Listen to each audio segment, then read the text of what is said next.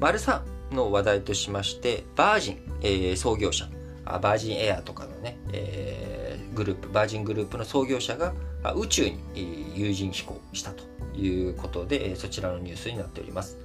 えー、バージングループの宇宙開発スタートアップである、え、バージンギャラクティックが11日、創業者のリチャード・ブランソン氏らを乗せた有人飛行に成功したという発表がありました。こちらすでにね、ネットの動画、あるいはテレビの動画などで、えー、ご覧になられた方も多いかと思いますけれども、今回有人飛行に成功したあバージン、えー、ギャラクティックはですね、どんなやり方で有人飛行を成功したかというと、え有人宇宙船、えスペースシップ2というものは使ってですね、今回、宇宙へと行ったわけですけれども、えー、こちらあ翼やロケットエンジンを備えて飛行機のような形状をしており、えー、これで、えー、ブワーッと上まで行ってこの母船から上空約 14km で、えー、切り離されて音速の3倍、えー、まで加速して高度 90km 近くまで到達した後放物線を描くように出発地点に戻っていたと。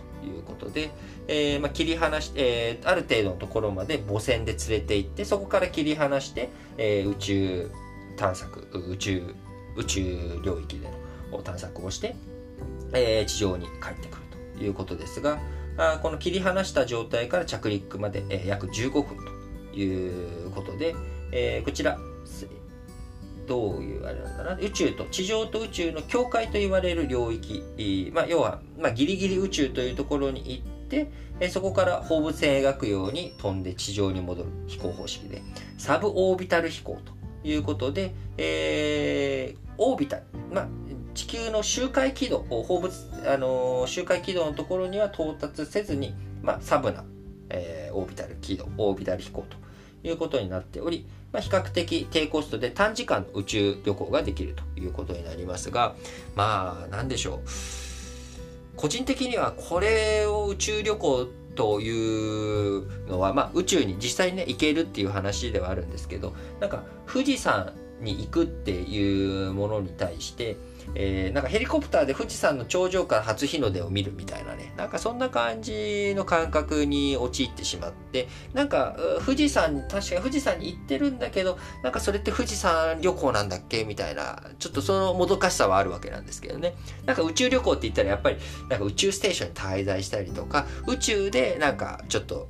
こう、多少なりとも、なんか、こう、エクササイズじゃないですけど、なんだ、あの、なんか、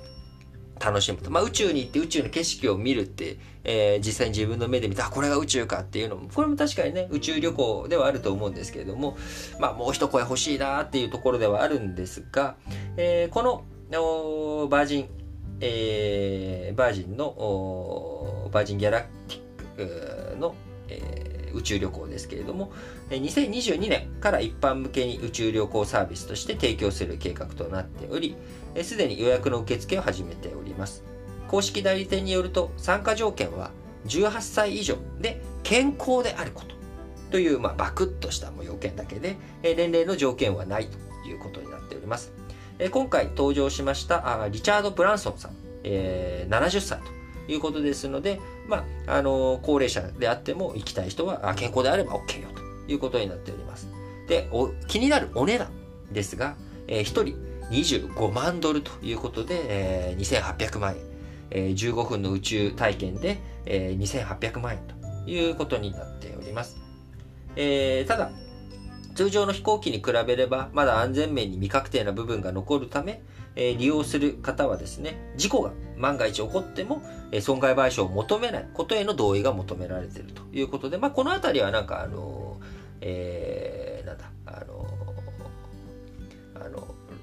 パラシュート降りるやつなんでしたっけ？急に言葉が出なくなっちゃった。あの、フリーフォールじゃなくてあの、スカイダイビング。言葉が出なく。スカイダイビングとまあ似たような状態に、えー、法体系的にはなるのかなとは思いますけれども、えー、これまで、えー、民間人宇宙に行くということになれば巨額の費用がかかっていたことと比べればですねまあ25万ドルっていうのはだいぶ安くはなったんじゃないのかなとは思いますが、えー、もしロシアの宇宙船ソユーズで民間人が国際宇宙ステーション ISS にこちらに行くってことになった場合にはですね、えー、料金、費用は数十億円規模ということになりますので、これと比べたら2800万円っていうのは確かに、まあ、安いと。短、短、うん。まあ、数十億円と比べたら、まあ、身近なものなのかなと思っておりますが、